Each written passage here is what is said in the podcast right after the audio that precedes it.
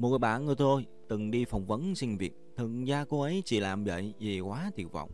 trường thoát khỏi thật nhanh chóng công việc địa ngục mà cô đang làm khi đó. Cô không được tuyển nên hoàn toàn thất vọng. Tuy nhiên, sau khi gặp người bạn này của tôi, người phỏng vấn quyết định dự thảo kế hoạch thiết lập một công việc hoàn toàn mới, cũng như lấp chỗ trống hiện tại để cô ấy được nhận vào làm.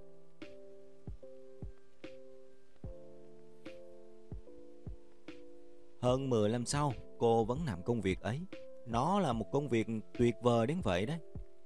Và đã đưa cô vào một hướng đi mới mà trước đây cô chưa từng mường tượng đến, nhưng lại hoàn toàn lý tưởng đối với cô.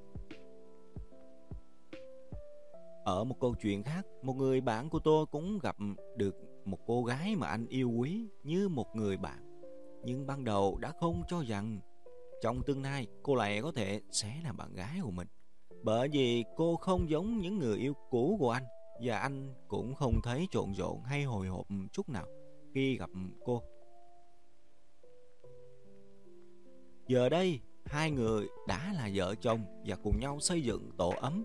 Anh cho rằng mình là người đàn ông may mắn nhất khi có được một mối quan hệ tuyệt vời đến vậy.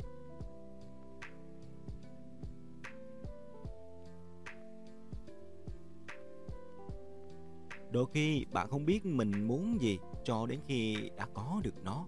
Bạn không thể lúc nào cũng dự đoán được điều gì sẽ đến với mình. Nhưng nếu bạn sẵn sàng đón nhận các khả năng và thử sức với mọi thứ xem chúng sẽ đưa bạn đến đâu, thì có thể chúng sẽ giúp bạn đến được một nơi mà bạn chưa từng hình dung đến, nhưng lại là hoàn hảo cho bạn. Có thể bạn sẽ có được thứ mà ban đầu không hẳn là những thứ mà bạn đã hình dung, nhưng bạn có thể quyết định là muốn nó sau khi đã có được nó. Cảm ơn nhiều ông chủ Chỉ có bạn mới thực sự biết được bạn có đạt được điều mình muốn hay không. Tôi không chủ trương là lên hài lòng với điều tốt thứ nhì. Vấn đề không phải chỗ thỏa hiệp mà ở quan điểm.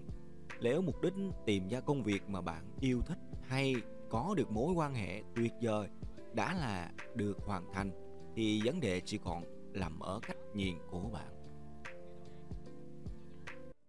Rồi sau đó? Đi làm.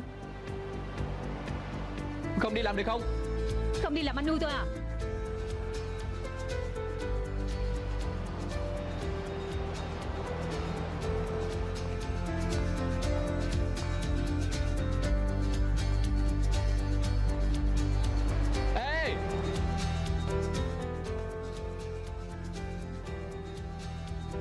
Lại có chuyện gì?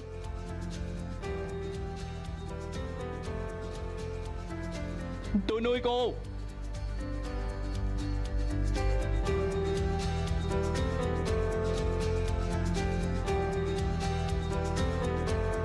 Anh nuôi nổi anh trước đã. Thằng khờ